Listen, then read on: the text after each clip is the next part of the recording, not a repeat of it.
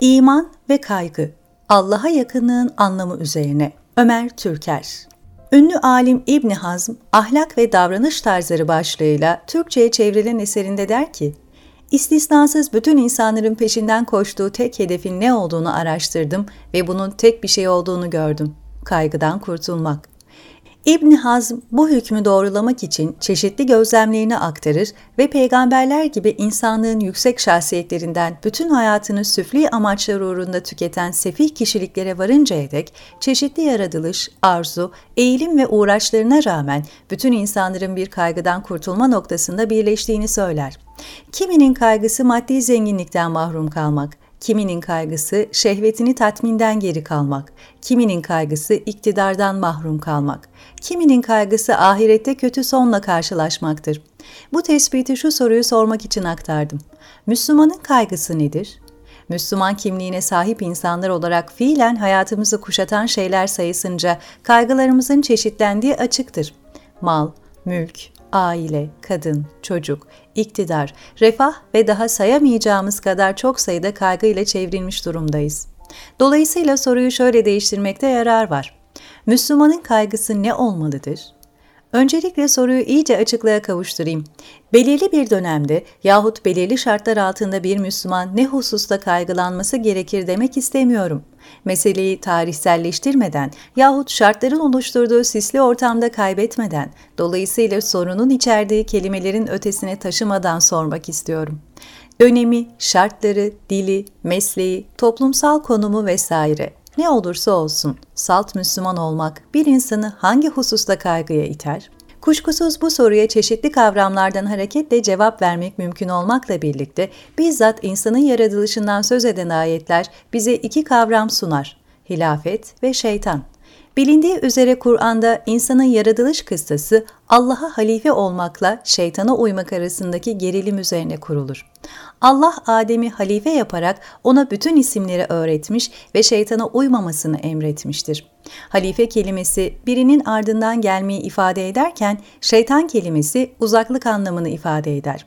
Buna göre insan Allah'ın ardında olmakla ondan uzaklaşmak arasındaki gerilimle yoğrulmuş bir varlıktır. İnsana bahşedilen ilahi isimlerde aslına bakılırsa bir yönüyle Allah'ın ardında olmaya, diğer yönüyle de ondan uzaklaşmaya imkan verir. Zira ilahi zatın özel ismi olan Allah lafzayı celali dışındaki bütün isimler doğrudan doğruya bir anlama ve dolaylı olarak da ilahi zata delalet eder. Dahası bizzat insanın ilahi isimlerin tamamıyla nitelenmesi bir ismin Allah'a delalet cihetini kavramayı zorlaştırır. Mesela veli ismi hem dostluğu hem de dostluğu taşıyan belirsiz bir zatı yani belirsiz bir öznenin dostluk anlamıyla nitelenmesini ifade eder. Bu belirsiz özne, insan hayatında bizzat Yüce Allah olabileceği gibi dostlukla nitelenmeye elverişli başka herhangi biri de olabilir. İnsanın etrafını çevreleyen bütün ilişkiler ağı onu Allah'ın dostluğundan perdeleyebilir. İşte insan hakka delaleti dolaylı olan bu isimler içinde hakkın ardında olmak ve hakkın kendisini bulmakla sınanma ayrıcalığına sahiptir.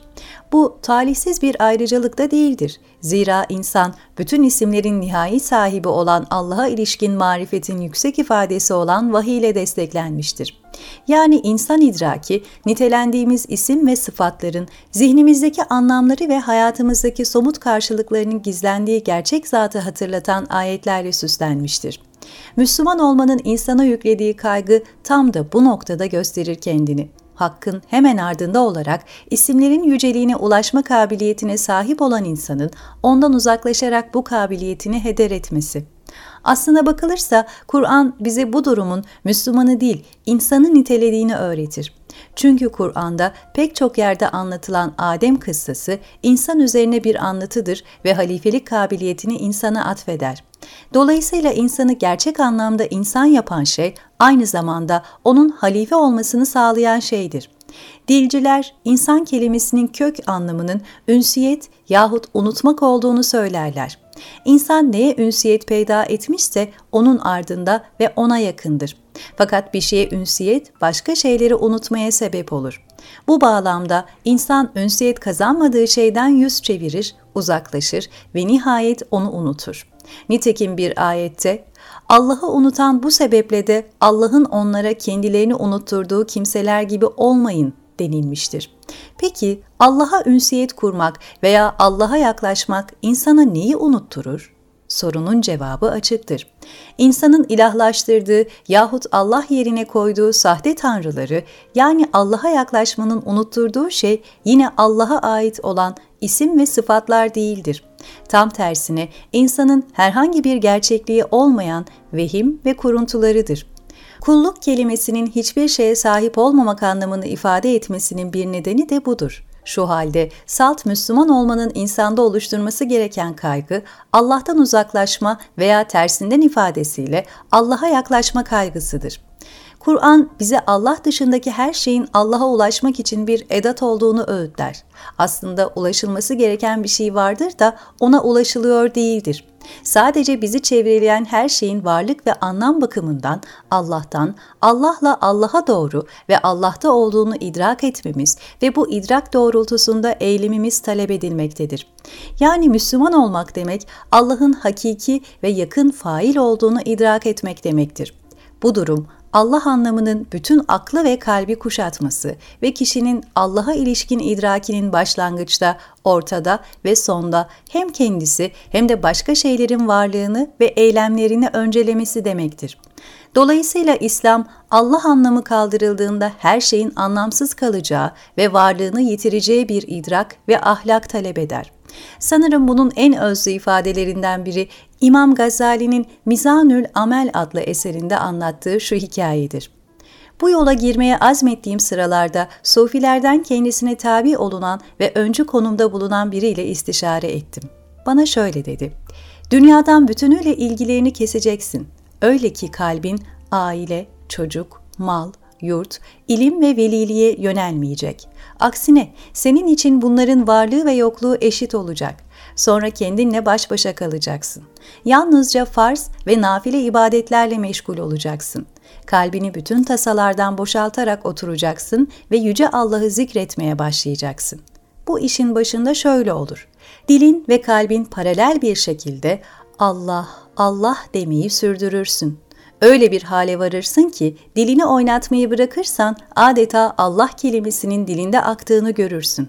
Sonra dilin etkisi silininceye dek buna devam edersin. Nefsin ve kalbin dilin hareketi olmaksızın bu zikre devam etmekte birleşir. Sonra kalbinde yalnızca Allah anlamı kalıncaya dek zikre devam edersin. Bu noktaya kadar senin iraden vardı. Bundan sonra engel teşkil edecek vesveseleri gidermek için zikre devam etmekten başka hiçbir iraden kalmaz. Sonra iraden de kesilir ve yalnızca sana gelecek fetihleri beklemek kalır. Gazali bu hikayeyi Sufilerin Allah'a ulaşmada izlediği yöntemi açıklamak için aktarır. Fakat Allah'ın müminin kalbini kuşatması ve bütün eylemlerini önceler hale gelmesi tasavvufa mahsus bir durum değildir. Dahası her ne kadar sufiler zikir telkini yoluyla bu amaca ulaşmayı bir yöntem haline getirmişlerse de ne Allah'ı zikrin ne de Allah'ı bilmenin adı tasavvuftur. Kaygının Allah olması ve insanın bütün benliği ve fiilleriyle kendisini Allah'a teslim ederek değerini Allah'tan türetmesi İslam dininin ta kendisidir. Nitekim Gazali'nin kalpte Allah lafzını silinip Allah anlamı kalmasıyla kastettiği şey Allah'a ilişkin fiziksel varlığın ötesine geçen ve onu önceleyen metafizik bir idraktir. Zira İslam adı üstünde Allah'a teslim olmaktır ve ancak böylesi bir idrak Allah'a teslimiyeti bütün mecazlardan kurtarabilir. Diğer deyişle Allah'a teslim olmak kişinin arzu ve heveslerinin Allah oluşuyla değil, Allah'ın kişinin arzu ve hevesleri olmasıyla gerçekleşir. Bu amaç Müslüman olmanın insana kattığı en asil değerdir ve bir Müslümanın bütün hayatını kuşatması gereken dert ve kaygıdır. İşte kişinin sadece Müslüman olmasında değil, aynı zamanda insan olmasında içerilen bu kaygı farksızlığa, umarsızlığa ve boş umuda yabancıdır. Sürekli bir farkındalık, teyakkuz ve yöneliş halini gerektirir. Kişi bir şeye bağlandığı ve teslim olduğunda o şeyin bağımsızlığı ölçüsünce onun dışındaki her şeyden bağımsızlaşır. İslam, insanın alemlerin Rabbine teslim olduğunda bütün mahlukattan bağımsızlaşacağını taahhüt eder ki Allah'a yakınlığın anlamı da budur.